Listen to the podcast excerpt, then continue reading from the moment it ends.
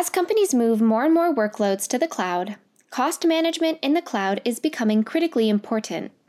Modern application development methodology increasingly involves moving to service and microservice architectures enabled by the cloud, and Kubernetes is the backbone of this modern infrastructure trend. Managing costs of Kubernetes clusters is therefore becoming increasingly important. KubeCost is the company focused on giving visibility into Kubernetes resources, allowing you to reduce your overall Kubernetes-based infrastructure spend. OpenCost is an open-source project by KubeCost and supported by a few other partner companies. Matt Ray is Senior Community Manager at OpenCost, and he joins us today. This episode is hosted by Jodimon Companies. Check out the show notes to follow him on Twitter. Hi, Matt. Welcome to Software Engineering Daily. Hello. Matt Ray is an industry veteran, having served in many different fronts. Chef, the configuration management software, but also Zenos, BMC, and now at KubeCost, the company behind the CNCF OpenCost project, among other companies. Although, from his LinkedIn, from his CV, resume, I would like to highlight a career milestone that he describes in the following words, and I'm quoting, founder of a Linux and wireless startup providing internet kiosks to Schlotzsky's restaurants. Yes. First of all, as someone that is not from the US, what is Schlotzsky's restaurant? So Schlotzsky's is a sandwich company. It started in Austin, Texas. And does it still exist? Yeah, it still exists. They've been acquired multiple times. And so I think the latest purchaser was Cinnabon, the company who makes the cinnamon rolls. No idea either, but I think it's appropriate, right? It's in the same sector. No, it's a weird thing because you go in, you can get a sandwich and a cinnamon roll. And that's not a good combination. Well, they have coffee. They're trying to... I mean, if you're familiar with Panera, that's probably their closest competitor, but they make a good sandwich. And so I had an in with their former CTO was a friend of mine, and he was like, hey, this is dating myself, but there was this brief era of time before wireless was ubiquitous, right? Mm-hmm. And before everyone had phones and laptops that would just hop on the Wi-Fi. So this is in the history books. Oh, yeah, absolutely. If anyone wants to research this, it's in the encyclopedia. This brief, shining moment where you would go into a restaurant and they'd have computers for you to use. Wait, with a keyboard? Yeah. And so we had this brilliant deal with Dell where we would drop ship server or a screen, keyboard, and a computer to restaurants for us. Slap our DVD in there, and it would live boot Knoppix Linux, and we skinned it. I skinned it so it looked just like Windows 95. And every time why did you make that decision? Because people are not familiar with Knoppix or Debian or any other Linuxes. So it looked like Windows 95. It had a web browser, and anytime the screensaver kicked in, which was set to like 2 minutes, it cleared the cache and wiped everything, and so it was a fresh start. Oh my God. Next time you jiggled the mouse, you were in a new session. And the support tree for it was, did someone steal the DVD? Because, or is it a hardware problem? And if it's a hardware problem, ship it back to Dell. Oh, well, deal with Dell was fantastic. Yeah. They had a great small business program. Okay. And so there were 1,200 franchises of Schlotzsky's. Oh, wow. We got into 200 or so. And then Schlotzsky's got acquired by Cinnabon, who decided that they were not in the business of having internet kiosks in their restaurants. So there was a brief time you could have gone into American Airlines Lounge, and there would be computers that you could use. Oh, I've never seen that. And when you logged into them, there would be like every single businessman's PowerPoint or Excel files were on the desktop.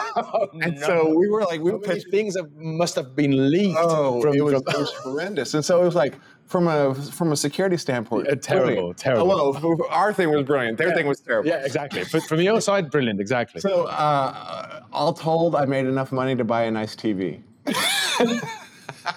So you clearly a businessman, but not profit-driven. Yeah, it was not my day job. I was driven to this part of your career because of the Schlotzsky name. I will confess, I'm silly. But you didn't mention the actual name of the company. Did it have a name or not? It was called Live Oak Computing. It was nice and generic. Can you spell that out? Live, L-I-V-E, Oak, O-A-K. Nice. You know, a nice Live Austin. Oak Computing. I like it. A nice Austin-y kind of title. There's many Oaks in. Yeah.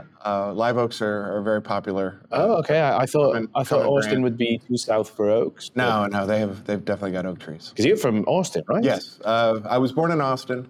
My father was military, so I lived all over the world. And, but I finished high school and went to university in Austin. And where have you lived, by the way? I lived in Virginia, California, Ohio, Colorado, Tokyo, and San Antonio. So yeah. I like the fact that you said all over the world, but only two countries, which is fine. I do get pissed off when I think the NBA champions call themselves world champions. But it's fine. Well, it's absolutely fine. No worries. All the best players come to America to play in the NBA. So. True. And they do have a Canadian team. The what? Oh, yeah, the Toronto Raptors, yeah, right? So that makes them international. I think baseball does the same, and in general, Americans might do the same all the time, but it's fun. So how long then have you been involved in open source? Then was this your first stint? No. So when I was in university, I was there for a long time. I got two undergraduate degrees. My first degree was a geology degree, and I was active in our IT department or something like that? Well, no. There was a club, ACM, right? The Association of Computational Machinery. Yes. And they had a university branch, and they had a special interest group for Linux. Oh, okay. And so I was in the geology faculty? No. It was university-wide. And so I was active in that. Oh, nice. I might have been an officer or something. We got Richard Stallman to come speak. Look at that. I got to meet that bearded guy. And, was corrected to call it GNU Linux, which I don't. And so I was active in that. Okay. And living, being a college student at the time, we had university-provided dial-up internet. Nice. And the Linux instructions did not exist, so I figured out how to make it work, documented that, and that became part of the official Linux documentation for how to do dial-up modems. And Red Hat rolled that into their documentation as well. So, nice. That was my early access. I was working for a state agency doing computational modeling of the entire coastline of the state of Texas. Oh my God! And it was all on SunOS and not Solaris, SunOS. I thought it was. I'm freaking old. And I didn't know about the existence of SunOS. So that predates Solaris. Yeah. Solaris was the new name, and AIX, and ERIX, SGI's Unix. Okay. And I helped them roll over a bunch of stuff off of those legacy Unixes onto Red Hat Linux, not Red Hat Enterprise Linux. Okay. Red Hat Linux. Yeah. Pre-RHEL. Yeah. Back when they tried to do a desktop. And, yeah. So I've been around, in the Linux community for a while. Nice. And I've gone through your career a bit very briefly at the beginning, but I think probably the company that marks your resume, your career, the most. It's probably Chef. Yeah. Right? I for many reasons. I worked a string of commercial software companies as a developer, and then what programming language was your weapon of choice? At one point, I had 15 programming languages on my resume. Oh my God! And you were proficient at all of them? I've been paid in all of them. Yeah, that counts. So I've been paid in C and C++ and C# and Lisp and Pascal. I did Delphi for a while. Fortran. Definitely Fortran. Okay. When I was at the state, I did a lot of Fortran. Okay. COBOL. No COBOL. Okay. COBOL's the gaping hole in my resume, I guess. Yeah, exactly. Yeah. Of the legacy. Yeah, but I did a lot of Java, and I was active in some of the early Java open source stuff. Some of the precursors to JDBC. I worked on a project called Liberty Alliance that was how to do database integrations for Java. JDBC replaced that. Okay. So I worked at a point of sale vendor. And so I worked on Java POS, which is the Java to serial interfaces. Okay. You know, just all sorts of crazy stuff. But I kind of, I did a, when I was at the point of sale company, I did our platform migration stuff. You know, Java works everywhere, runs everywhere, but, you know, so our salespeople would sell it to, you know, companies no matter what their OS was. Okay. And I had to be the one to like make it work with, you know, their database and their operating system. And then one magical day, a sales guy came and said, I hear you know about Linux. I sold, which is a terrible thing for a sales guy to lead with, right? The thing that's going to follow, come after that, is going to be terrible news for everyone. Oh, yeah, yeah. This was the most terrible thing you've ever heard. He goes, so Fujitsu makes these cash registers and sells an operating system for them and supports their own point of sale software for them. Oh, fantastic. I undercut Fujitsu on their own hardware. So what's the hardware? What kind of hardware was Pentium era, Super Socket 7 era Pentium processors with 256 megabytes of RAM, no hard drives. And so I ended up building my own diskless Linux distribution for these cache registers that eventually was deployed at KB Toys, which no longer exists. You know, Toys R Us and Walmart put them out of business. Okay. But so Matt Ray Linux ran on 14,000 cache registers. Oh my God. Running Java off a RAM disk with no hard drive. So they booted over the network, not off of Netboot, or off of Netboot, not the Pixie. Yeah. Right, so the precursor to Pixie. So yeah, these things were ancient. So I had some weird kernel patches that I had to submit, but because it was Java, and it got accepted. Those patches. Well, no, all my patches got rejected because they were crazy train patches. Exactly. I submitted a patch for when you ping, you can encode a payload. Yeah. And I submitted a patch to the Linux kernel called, essentially, the ping of death. When you get a ping with the password, you call system OS unload and drop back to the BIOS and reboot. Oh God! because these diskless Linuxes, you know, they leaked memory like crazy because it was Java. Yeah. And every night at midnight or 1 a.m., we had to make sure they all rebooted so they could survive another day. Yeah. And so they were writing out to the. Cache registers have these things called hard total devices. They're like permanent storage. Okay. Oh, okay. You know, backing up the every night the cache register or whatever. Backing up the receipts. Yeah. You know, the receipt machine writes out to another day. Yeah, yeah. But yeah, they were just crazy, crazy stuff. Because I started with like Linux from scratch, and I brought in the SUSE 7 tool chain, you know, after because they had to do like this chain boot of like bootstrapping OSs because Netboot only supported like 512K of a kernel, and then that would bootstrap to another kernel. It was the most crazy thing I've ever done. I should mention, by the way, we are at KubeCon North America. I didn't mention this. Detroit, Michigan, 2022.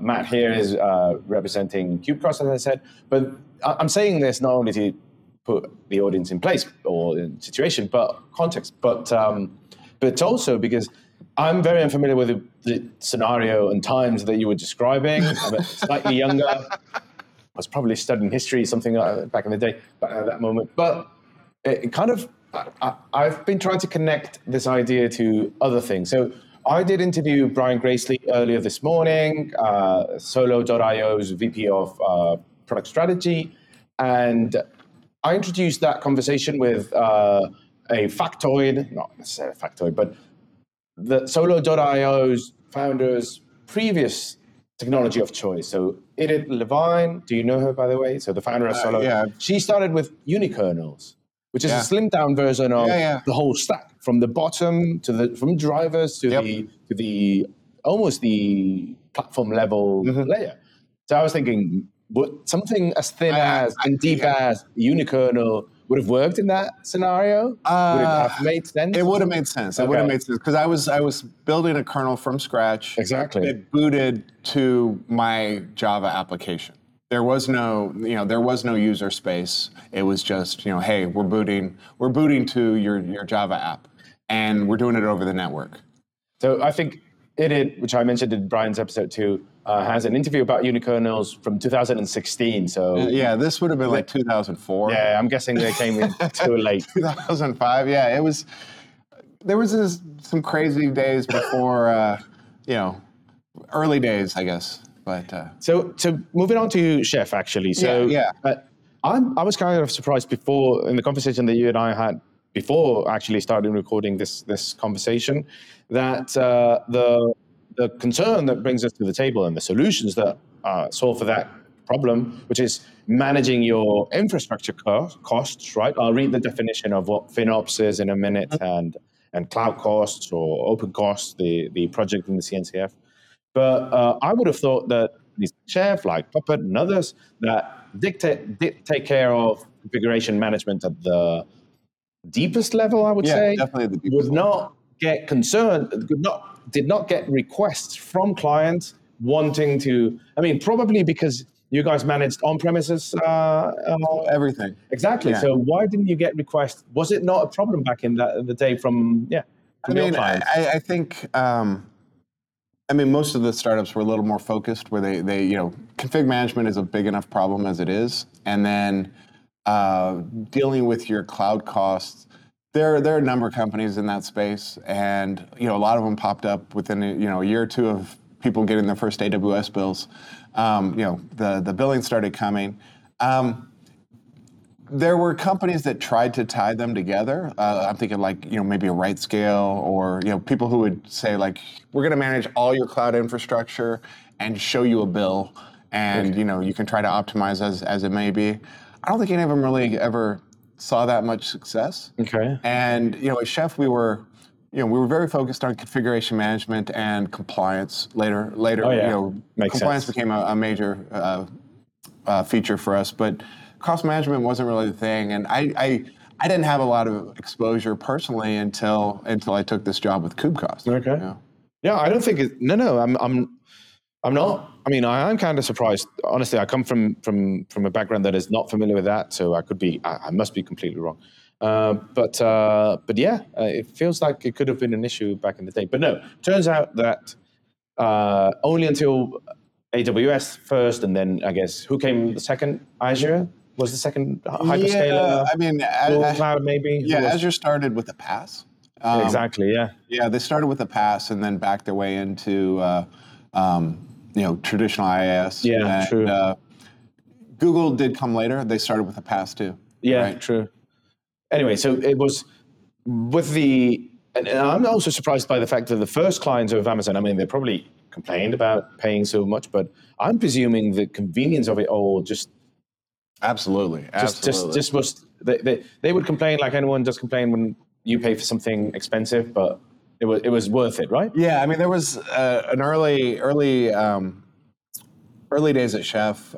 We had a customer called Cycle Computing, and Cycle provided HPC on the cloud. Oh wow! Right, so HPC is high performance computing. Typically, the stuff where laboratories or, genomics or people who would have a dedicated data center to running big batch jobs that might take, 2 weeks to complete. Yeah. And Cycle's sell to their customers was, quit buying data centers and, rent the compute you need for the job at hand. And so I want to say maybe 2013, 2014, Cycle was keynoting at ChefConf. And the talk before was from Fastly. And Fastly came out and talked about how great the hardware was. Stay out of the cloud, get yourself the fastest hardware you can because... Own it. Yeah, own it. Okay. And for Fastly, their CDN, it made sense, right? Yeah. They had to have, the most crazy... And Fastly carried some crazy Linux patches themselves. They would do things like, take off all the memory safety in the need of speed. Everything, the name is Fastly. Yeah. Everything was done for speed. Yeah. And then they were followed by Cycle, who came out and said, So we have customers who need to run, HPC jobs, and they need 60,000 servers. And instead of going and buying a data center for $10 million and running staff and everything, we go to them and we rent it by the hour for $14,000 an hour from Amazon, and and everyone's thunderous applause, because this is an amazing story in 2013. Nobody was doing this, and he told the story of how they used to call up Amazon and warn them that they were coming. And Amazon would say, well, we can guarantee you 50,000 servers, or whatever. And they would consume all of Amazon at the time. And, and he said, eventually, I think they were acquired by Microsoft over in the Azure side, but they would literally use up all of AWS. And they would run the whole thing on Chef. But it was just absolutely opposite ends of the compute spectrum. You had one guy who was, you need to be as hardcore physical hardware as you can. Forget about the cost, because he was literally like, Intel has something that came out yesterday. It cost $60,000 a server. We bought as many as we could because we have to be the fastest. Yeah. And then the next guy was like, we bought all of Amazon. I think Amazon's a little bigger today. Oh, yeah. But Cycle used to consume all of Amazon. Okay. So, again, we're here in KubeCon and there's an initiative that your company actually put forward. I don't want to get the names wrong. I mean, it's the company maintains, but might have a privileged view of the project, but it's called OpenCost. Yes, right? Yes. That was announced very recently, this summer. At the Open Source Summit back in Austin, Texas, at the end of June. Exactly. So what's that all about? I know there's more companies. I should mention them, Mindcurve, Red Hat, Adobe, AWS. The leading part was KubeCost. So KubeCost, KubeCost is a Kubernetes cost management platform. And what we open sourced through the CNCF is the OpenCost project. Mm-hmm. And what OpenCost is Kubernetes cloud cost monitoring. And so that allows you to point OpenCost or deploy OpenCost into your Kubernetes cluster, point it at your cloud APIs, and it'll pull up the billing, and it'll interrogate your Kubernetes and say, this is how much each namespace costs. This is, slice it by tags or by nodes, or however you want to slice and dice any dimension of your Kubernetes infrastructure. You can see how much it's costing, against your cloud billing. So that's what OpenCost does. That in itself is cost visibility, it's surfacing the cost. Is that is that the basic? It's monitoring of visibility. Okay. Because for the majority of cloud customers, their Kubernetes usage is completely opaque as far as their cloud billing goes. Amazon gives you an EKS surcharge for a management fee to run the control plane, and then everything else is in EC2. Okay. And so you don't actually know, per namespace or, per pod what is costing you. You just know I'm eating a lot of EC2. And how does then KubeCost, drill down or actually surface the real cost instead of having a huge chunk of EC2? Right. So Amazon provides two bills. They have the single pager that is simplified. It's simplified. It doesn't get any simpler. It's you spent $400,000 on EC2. Pay us. Pay us. Yeah, here's the total. Pay us. But then they have what's called their cost and usage report, which they throw in an S3 bucket for you, and it is a massive pile of CSVs and JSON. Oh my God! And I literally have customers who have 80 gigabytes of bill. And so literally files of CSVs and JSONs. What was the other format? Yeah, JSON. Oh, 80 gigabytes. 80 gigabytes of text. Of bill, yes. That doesn't matter. How much?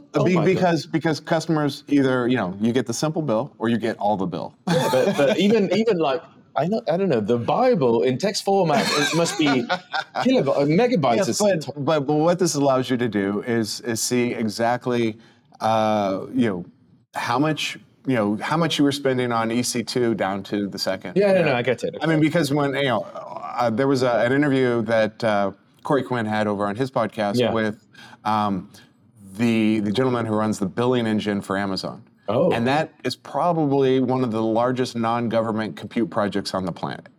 Oh, because yeah. because you know, every service inside of AWS has maybe 100 billing points, right? If you think about like, well, and EC2 is one of the worst offenders, right? You might have 130 instance types, and each one of those has different metrics that gets measured by the hour or by the second or millisecond even.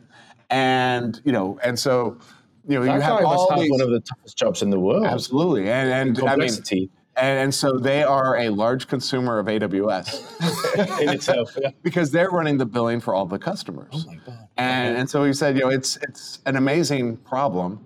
And as you know, as a downstream consumer of their output, it's an amazing problem because you know what we show our customers is at Kubecost. You know, so OpenCost is not consuming the CUR, the cost and usage report. Everyone calls it the CUR. Okay. And so Kubecost, OpenCost does not consume the CUR. It's out of scope for the project for now. KubeCost, we reconcile, you know, the list price with you know. So OpenCost gives you here's what you used by list price. Yes. And KubeCost gives you here's what you used by what's actually in your CUR, and the CUR includes all of your reserved instances your spot instances and any discounts you've arranged with your AWS salesman and. You know, all that weird discounting that you can get all goes into this bill. And so Amazon lags about 48 hours between you consuming something and it showing up in your CUR. And so it's a hard computational problem because customers want to see in real time what they're doing. Yeah. And so we show them, well, based off list price, here's what you have.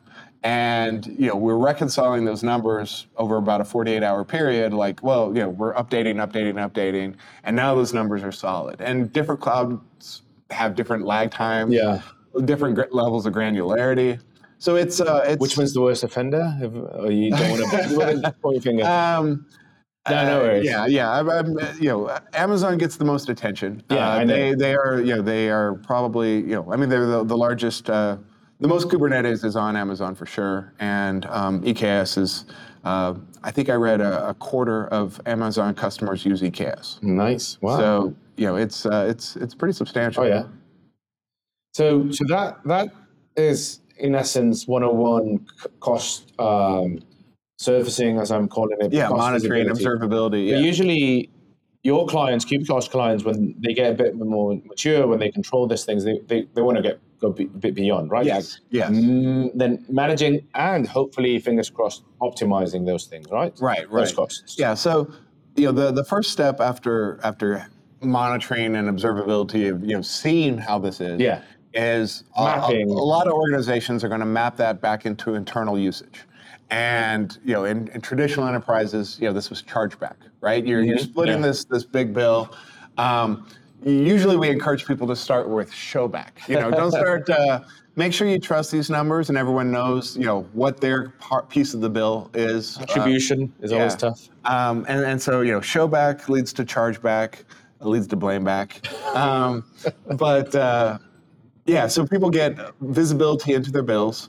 And then what we do at KubeCost is we start, we have a number of about a dozen recommendations that we make based off what we're observing. So, the easy things, we like to start at the top of the stack. So, looking at your Kubernetes workloads, your pods, your daemon sets, whatever format you're using to deploy your applications on Kubernetes, first we look for things that aren't running. You might have, so we look for things that aren't receiving network traffic. They're just sitting there, like you're being charged for them, they're not doing anything. So, maybe you want to clean those up. We look for things that are, you've allocated, 2 gigabytes of RAM for this Nginx app and it only consumes 250 megs. And so, we encourage you to go and update the limits for your pod definitions. And so, resize your, eliminate the unused workloads, resize your workloads, look at, orphaned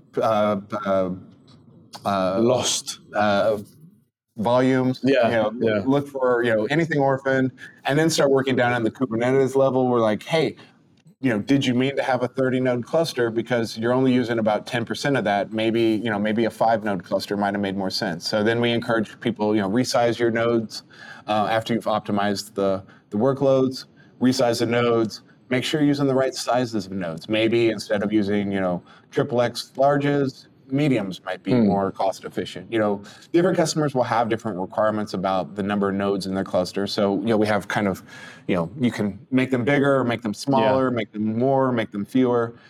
So we show customers efficiency numbers, and almost universally, customers start with about a 7 or 8% efficiency number. Oh, look at that. Nice. Yeah. And so, you know, within about half an hour, we can get you to about 15 or 20%. And, you know, depending on the size of your cloud bill, that can be real money. I mean, substantially large money for some of the customers I see.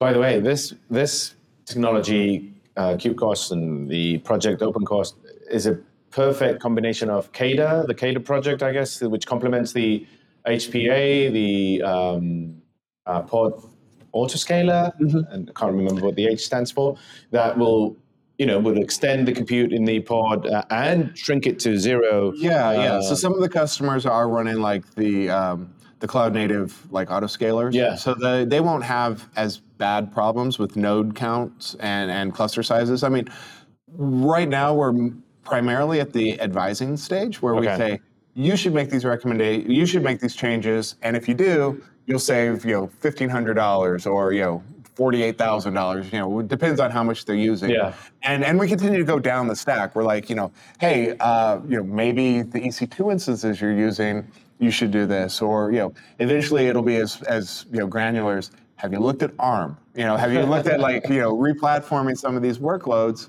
Raspberry Pi. Yeah, probably not a Raspberry Pi, But definitely, I mean, we do support on premises. So, you know, I do run KubeCost at home on my Raspberry Pis. Oh, nice. and KubeCost says I should move off of them. Really? What?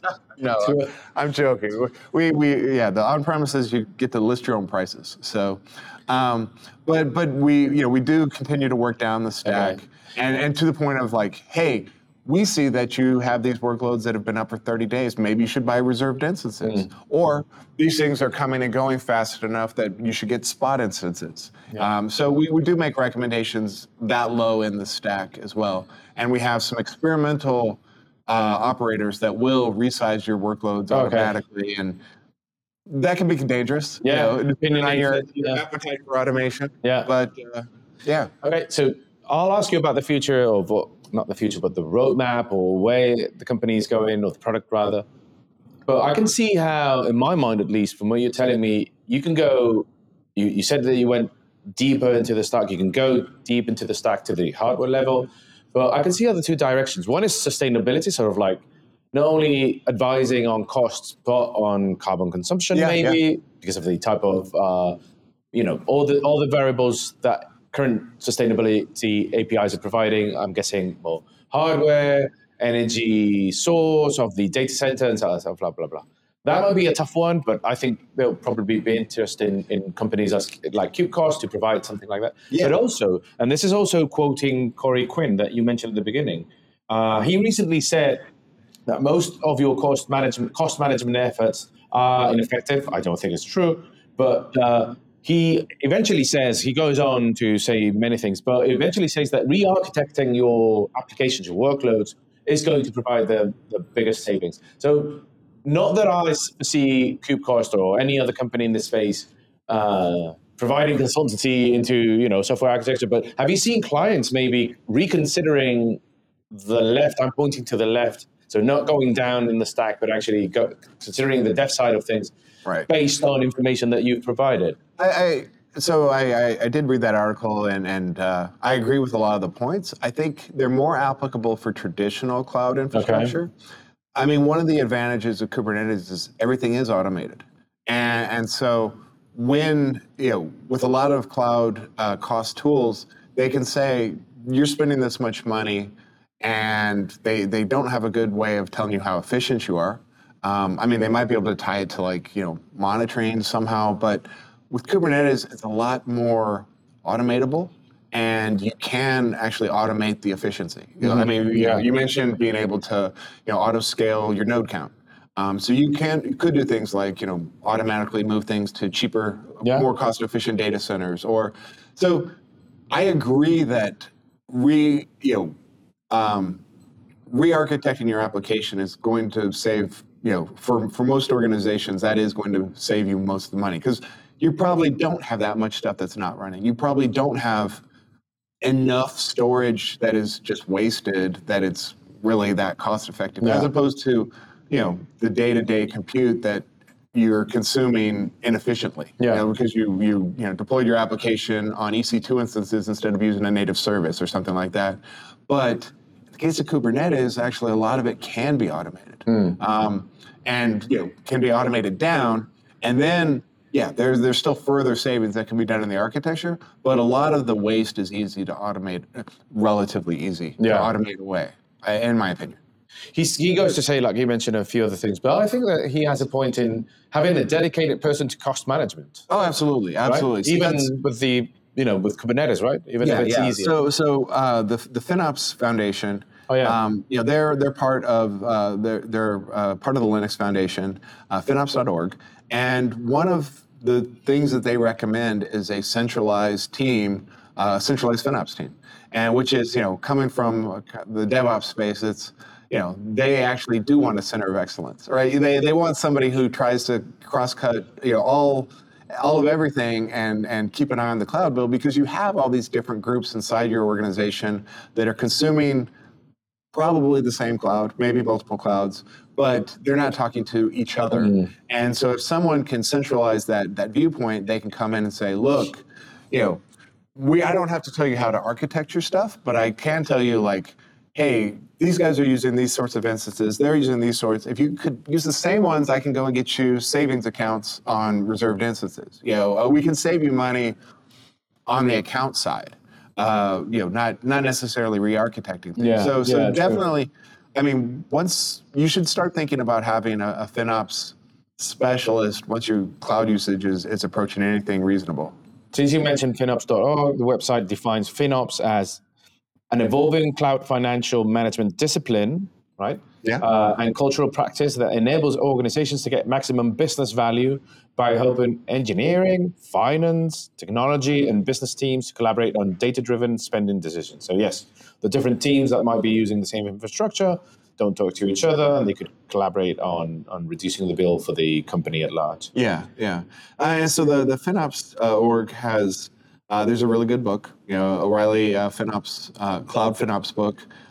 Version 2 is coming out soon. Oh, nice. But on their website, they have a thing called the FinOps Framework, and it is a series of recommendations for how to level up your organization's, financial awareness. And, you're never done, but they have recommendations for how to get started, and where to look for optimizations, and just how to be more cost appropriate with your cloud usage.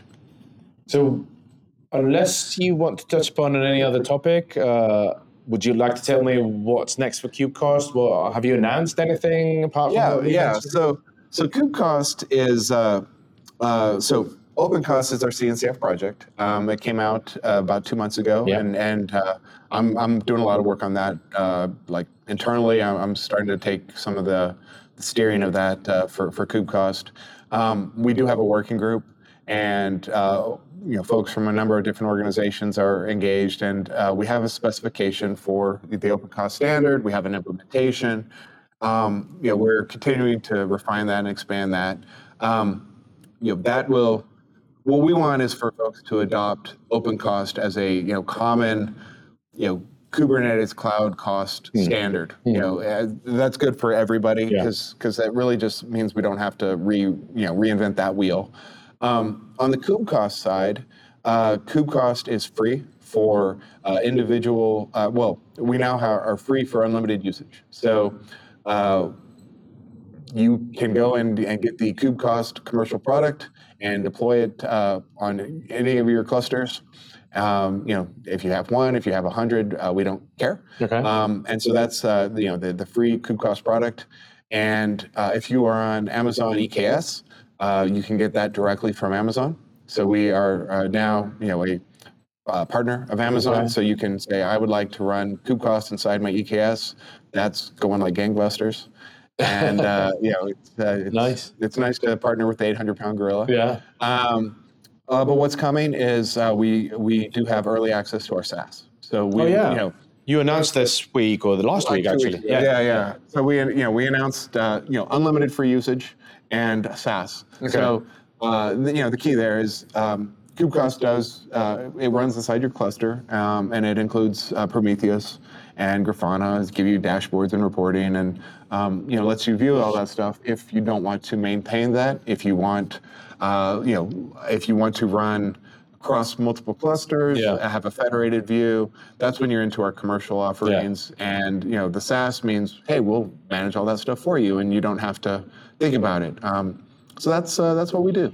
Nice. Well, thanks for being with us. Thanks for explaining the OpenCost project, actually, I should say, and KubeCost. And thanks for spending time with us. Well, thanks for having me. It was great to be here.